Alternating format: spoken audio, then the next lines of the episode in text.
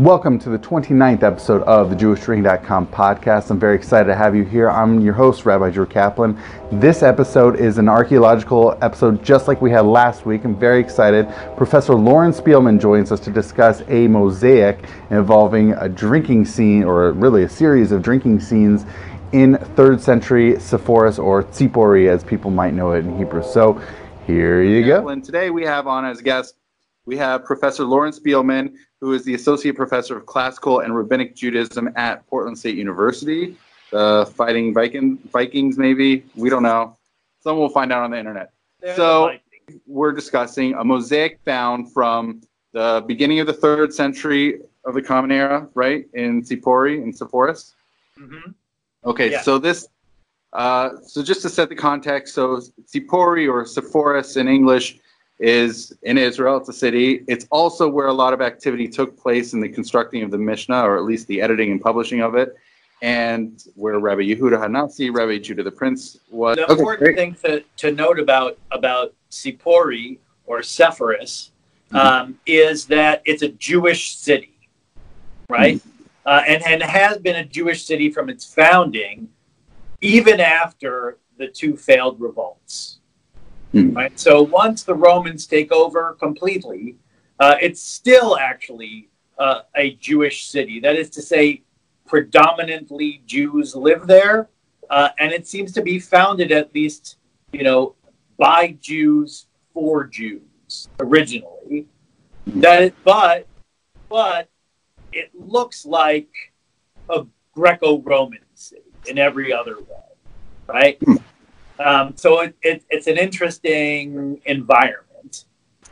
And then what you just said is it's also where a lot of prominent rabbis lived and worked.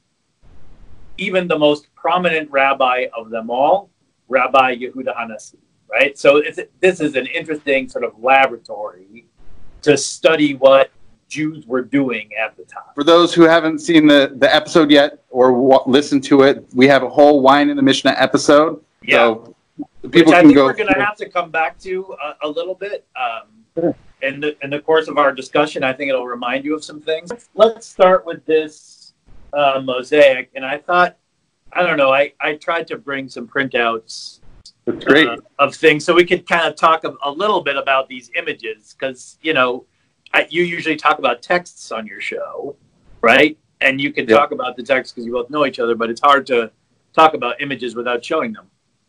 Um, so this is a house in Sepphoris, um, the largest private dwelling in the town. Um, and as you can see, uh, it's pretty impressive. Um, the design of the house is basically that it has kind of like two main rooms here, right, with smaller rooms all around. And so this would have been the really most public part of uh, this house. Uh, it included uh, a peristyle courtyard, like an outdoor garden space. And right next to that, what we call a triclinium, which is uh, a Roman-style dining room. Mm-hmm. And, and it's in that dining room that we find this really amazing mosaic. Um, um, can I just pause you right there? Yeah, yeah. So, so triclinium is called that because there are three couches that exactly. people can recline yeah. on, right? Well, yeah. Now, why why only three? I mean, could it only a- accommodate three drinkers? No, no, no, no. Um, the the three couches aren't don't. It's not necessarily where the the feasters are, right? So I don't know if you can see this so well, but here's the mosaic here. And then on top okay. of it, there's this kind of like upside down white U. Uh huh. So yeah. the couches, the, the, the three klini, or um, yeah. would would have been there, and it's really like they're leaning up on those to eat, but there would have been numerous feasters. Yeah. Kind of laying on other couches next to this thing, right? Okay. Um. So what you think of as couches is really kind of more like what we would think of as like a dining room table. Ah, okay. So it really um, can so accomplish it's not just three feasters; three. It's lots of feasters, uh, and actually, um, you know, everybody's kind of laying. I wish I had a whiteboard or something, but they're um, they're laying kind of on diagonal lines, right? Yeah. Uh, and so one guy is looking at nobody, and uh-huh. one guy is looking at everybody, uh-huh. right? So the way they're seated says a lot about status, right? Obviously, it's better to be, right, seeing everybody and everybody seeing you than being, like, stuck in the corner couch. Yeah. Status. So, uh, right. Um, and, and, so it's, and, it's right in and, between those couches that the mosaic would have been. Okay, and I'm going to go, I know we want to focus on the mosaic, but I am stuck on the triclinium. Yeah, in the no triclinium, worries. Is that where, is that the main locus of drinking would be taking place? Or would there be another location for drinking? No, this would have been the place. Um, but, uh, you know, I live in, in Portland, Oregon. Yeah. So, uh, you know, every bar has food. And I think uh-huh. you have to imagine that when there's drinking going on, there's also eating uh, very often as well, or eating something. Uh, yeah. Right? So what we're really talking about is feasting. This is the room where feasting would happen. And it, it doesn't look like, like this isn't like where your normal table is, right? This is where you invite people over to. Is and have um, sort of public meal with so this big is, shots. Uh-huh. Okay. So this is really where the feasting is taking place. That's more yeah. the focus than necessarily the drinking? Um, no, I'm saying most of the times people are drinking. It's probably in this kind of an environment. Okay. Okay. Right? And that's where they um, would have a symposium or a convivium, right? Exactly. Yeah. Yeah. Yeah. Okay. Um, well, I mean, not everybody, right? For those who could afford it. For those it. who can afford it. Yeah.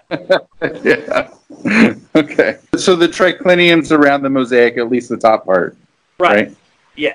One of the reasons why this mosaic uh, was famous is because of its quality, right? So mm. I don't know if you can see this. They call her the Mona Lisa of Sepphoris. Okay. Um, and even these pictures don't do it justice, right? This is this is what you might consider a, a relatively high-quality mosaic. If you compare it to other mosaics, I don't know, you're familiar with like some of the synagogue mosaics, like at Beit Alpha, right? That's maybe mm. not a, as high a quality because um, there's lots of colors here. That's very expensive. Uh, uh-huh. A lot of detail, right? How how does it compare both more broadly um, in the land of Israel, but also within the like the Greco-Roman world at the time? How does it compare to, how does this mosaic broadly compare to any and all of those? Yeah, I mean, I would say that it's it's pretty up there in detail, and it and it's reminiscent of other mosaics from private houses in places like, you know, Roman North Africa or Antioch, right? So so relatively high quality, and you know, it's it's it's possible with a mosaic like this. I'm not an expert on mosaics, but that it would have required an artisan from abroad. Possible. Okay. Okay, interesting. So a very high quality mosaic. Um, the center panel is this one, and um, it depicts uh, what looks like a drinking contest, right? Um, yeah. Or possibly also a drinking contest as a Dionysiac ritual, right? Remember, Dionysus is the god of wine. And he is in a drinking contest with another god, um, Heracles, which is the Greek name for um, uh, Hercules, right? Huh, Who okay. obviously has his own reputation a- as a drinker. Really? Okay. Sure. Right. So these these are like the two of the most drinkingest, you know, Greco Roman Roman Greco gods. Then going head yeah, to head. These are these are the drinking gods, right? Exactly. Yeah. You know, if, or cup to cup as it might be. Yeah. okay. Okay. Um, yeah. And so that's the center panel. Here's the whole carpet. Well, this is the whole inside of the carpet, um, which uh-huh. shows that actually the whole the whole mosaic carpet um, shows scenes from the life of Uh, the god Dionysus, right? Okay. Um, two panels, actually, um, which have the same title, which is drunkenness, or methe in Greek. But if you look, right, you got the top panel, methe, Um, and that's, uh, I don't know if you can see there, he's got a club, right? So who's that going to be? Heracles, Hercules, right? He's in a club. He's wearing his lion skin. How does he look to you? How's he doing? He's uh, he's pretty drunk. He's pretty drunk. How can you tell? I don't know if you can see it so well. He's he's laying down. People are trying to help him up. His head. People are trying to help him up, right? He can't get up. And yeah. Look at where his club is. It's off to the side. He's not even holding it, right? Yeah. Yeah. Yeah. So Hercules has lost his club. And uh, he's laying kind of like half dressed on the floor, and people are trying to pick him up. And he's lost his power. Drunkenness. Yeah, exactly. Yeah. Exactly. He's lost he's lost something, that's for sure. Yeah. And then look at this bottom panel, the same title, Methe, yeah. right? Uh, that's Dionysus. How's he looking? Also not the one on the right or the the one in blue? He's the one kind of in the center in blue. He's all right. He's he's having a good time, it looks like. He's got his staff, right? He's still got his yeah. staff in one yeah. hand. He's got his cup in the other. He's sitting, yeah. he's lounging, but nobody's yeah. holding him up. Right. Yeah.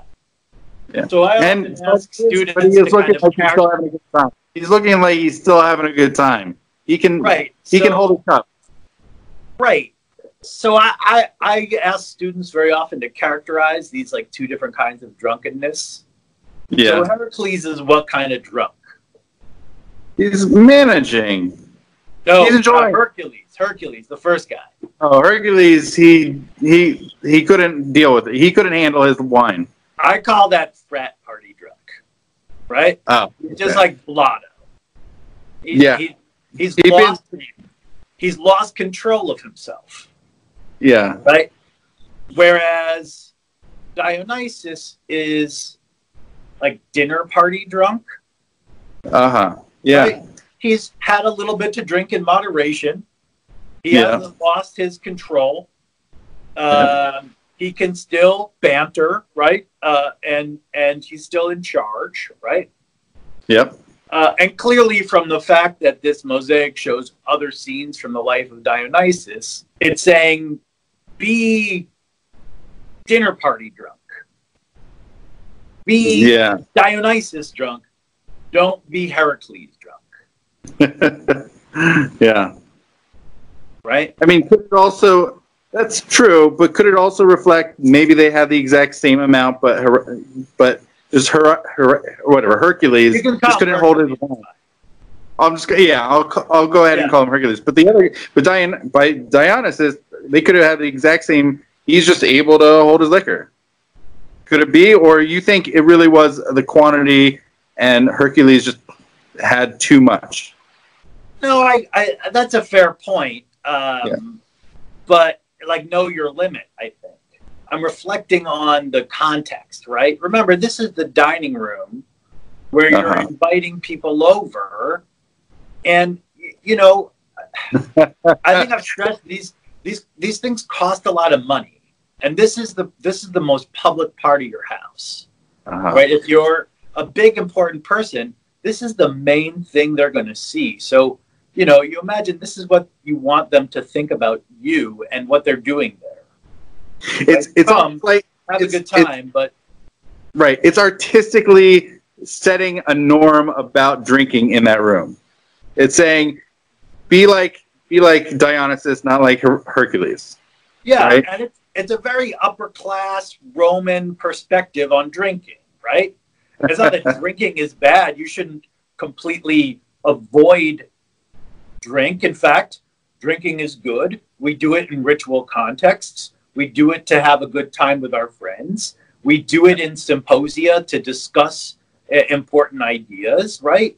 Yeah. Um, but one of the important tenets of the symposia, right, is that you can manage how much you drink. Mm. And you manage how much you drink regarding the topic that's to be discussed at the symposia. Oh, yeah. Well, right? Yeah. Um, and do you know how they manage their drink? I don't. They oh mixed water, right? Exactly. Uh-huh. So this is the Mishnah, right? Uh, yeah. You mix water, and so if you decide that you're going to talk about something really heady that you're going to really want to get into, maybe you put a little bit extra water in your wine. it, oh, it's so fascinating that that regulates the alcohol con the alcohol consumption and content. to a certain, sorry, to a certain extent, yeah. Yeah. Hey there, I hope you've been enjoying this episode so far with Professor Loren Spielman. Stay tuned for later on in this episode when I give you a sneak peek into next week's episode. So the, the really other interesting thing about this house, yeah, is whose house was it? Right? Yeah. Well, it's, you said it sat atop this hill in Sepphoris. And by the way, by the way, one of the I know one of the articles you share with me that Rabbi Zera, third generation Amora, are uh-huh.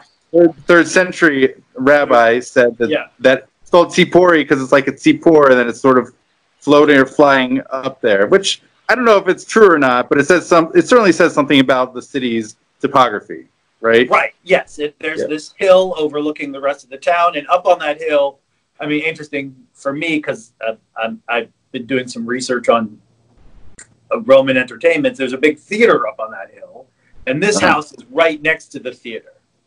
Oh, wow. Okay. Uh, the biggest house pretty much in the town, and it's at the highest point, right? So that yeah. led the excavators um, to assume that the most important person in the town lived there, mm-hmm. or one of the most important. Yeah, and and this was a mixed, this was a mixed city. It wasn't just Jews, right? It was large, yeah, it was a lot of Jews. It's a mixed city. Yeah. But it's a majority Jewish city. Okay. And um, I think you have to imagine, and there's some debate about this, but I mean, I, I, not that much debate, um, that the, the people who are in charge of the city, the city councilors, um, yeah. are probably mostly Jewish throughout mm-hmm. this whole period. The thing is that there's not a terribly Jewish character to the town. You know, after the destruction of uh, the Jerusalem Temple, mm. and certainly not after um, Bar Kokhba revolt. Okay. So, um, this is where there's a little bit of, of debate, right? Like, that the, the most Jewish thing you find in Sepphoris is there are some synagogues, but it depends how you date them when they show up. Right, it, it might take a little while, and uh-huh. there are some mikvaot possibly, um, but other than that, the public culture of the city looks pretty much like that mosaic I showed you. Huh. It's fairly Roman. Right? Yeah, fairly Roman, but at the same time, most of the people who live in that town are Jewish, so they're certainly not what we would imagine rabbinic Jews look like, right? Yeah. Um, but this might have been what a rich Jew's house could look like. Yeah. So, interestingly enough, the excavators of this building took totally different routes. They actually, when they published it, they couldn't agree. One guy said, look, this is the biggest house in the town.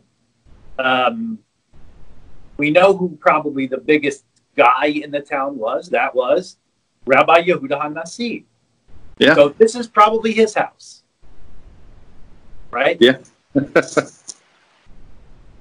um, if that's true, how do you explain this mosaic? Yeah, that's certainly interesting. Although he does, he does have. We know that he does converse with and is he does stuff with the, the Roman government, right? He or or Greek stuff, like he's he's involved with that. He's not a total he's not an isolationist. No, no, that's true. That's true.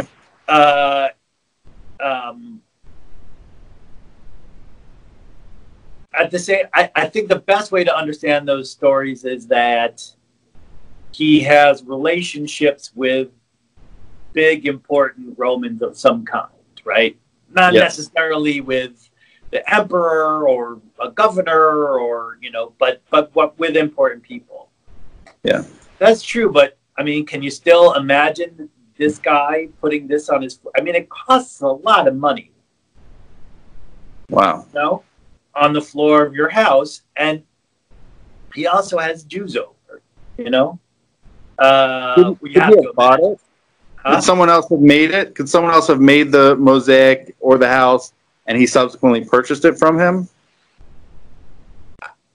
Um, that would also be, I mean, maybe, I guess so. Uh, okay. Cer- certainly, it seems like the, the level of artistry suggests a, a, a pagan artist, right? A mosaicist. Uh, uh-huh. But actually, so the other excavator totally rejected this argument, right? Which is to say that this is a high-quality mosaic. It's really well thought out. Um, it, it it seems to be almost kind of religiously devoted to wow. Dionysus. This. So therefore, it probably couldn't have been a Jew, uh, and therefore um, must have been a pagan, probably a pagan devotee of Dionysus. Um, that could explain why it's so close to the theater, um, right? Because Dionysus is also the god of, of theater. Oh, really? Okay. Uh, yeah. Uh, so, um, right, they took these different routes, and they just couldn't agree. Hmm. It seems to me there's another option, which is this is actually a prominent non-rabbinic Jew's house, right? Uh, and, yeah. and and might give us a window, I, I, I mean, at least a third option, into what a, you know, a prominent non-rabbinic Jew's attitude towards wine and drinking might have been. Oh, yeah. You know? Uh, yeah. You asked me for material culture. Uh, this is yeah. what I came up with. That's good. You know, how how can we kind of get into the mind of this prominent, possibly non-rabbinic Jew, who yeah. you know is mostly looks like a Greco-Roman in every way. Yeah, uh, if you look at his house and what he does. Yeah, that's the surrounding culture. But but so there's but there's a deeper. Uh, There's a kind of deeper level to this too, yeah. Right? Um, and this is where we come back to text, because uh, you've, I know, have been talking a lot about rabbinic attitudes towards drinking in general. I, I don't. How would you characterize that? That attitude. The attitude as depicted on the mosaic. No, no. In in generally, like rabbinic texts. Oh. If you had to sum it up for somebody, what would you say? I would say. Drinking is a part of life. There's wisdom towards it. I don't know that there's, I mean, they probably say stuff against getting drunk out of your mind. I haven't, yeah. I don't know, actually. I don't, I don't know that I've even come across that yet. They're not, they're not fond of it, but drinking is a part of life. It's just, a, it's a daily activity. It's there. It's a way to elevate what we do. Right.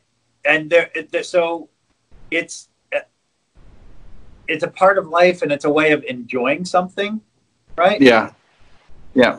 Um, I was thinking in particular of a text from the Tosefta, um, which talks about, you know, like whether or not we should eat meat or drink wine now that the temple's destroyed, right? Uh-huh. Should we give those things up completely now that the temple's destroyed? Because obviously, the whole point of having wine and meat, like we do it in the temple. We sacrifices, that's meat. Libations, that's wine. Yep. And and this is rejected. I, I think it's Rabban Gamliel who rejects it, which is maybe not a surprise, but right. Yeah. And this is rejected. Like we can't give up on that stuff completely, right? That's too excessive. It's too much. Right. Like we we're not. We're not, you know, Nazarites here, you know, uh, yeah. and that's not expected of, of everybody. Some level of it is. Uh, the rabbis always advocate self-control and not losing oneself. So yeah. if you kind of think about it, then the rabbi's attitude towards drinking is also kind of Romanized. Hmm. In the, Maybe not to the yeah. same degree as this mosaic, but they're also kind of uh, at the same time affected by the same values. What are you working on these days? That's coming out on Jewish uh, attitudes towards um, Roman entertainment. Oh, yeah? Um, uh, in the ancient period, so, you know, starting with Herod and, and ending with the rabbis. Um, and then oh. uh, I'm actually researching a book on um, on violence right now. Oh, very neat. It's towards uh, violence and nonviolence. I'm still kind of flushing out exactly what its what its parameters are, but. And what what when do you, when is that first book going to come out? It should be out very very soon. I don't have a specific date for you. Uh, okay. In the like final stages of production. Oh, exciting! Yeah. Awesome. All right. So definitely, you know, in the next, you know, couple months. That's very exciting. Hey there, I hope you've been enjoying this episode featuring Professor Loren Spiegel so far. It's not done yet, and I'm really excited at this point in time to share with you a sneak peek for next week's episode featuring Professor Stan Mervis discussing Jews' involvement in the eighteenth century Caribbean rum trade. And also, Jews are major planters. Um, they it, it's a very conspicuous part of how they define themselves, even if it's, they're not seen that way. Uh-huh. And so in places like Suriname and Barbados and Jamaica, where there's these plantation economies, Jews are, are absolutely involved in sugar growing and in sugar producing uh, in the process. Cool. Well, Professor Spielman, thank you so much for taking the time to share about this mosaic. I appreciate it. And uh, thank you so much. And l'chaim. L'chaim. Thanks. Oh, absolutely.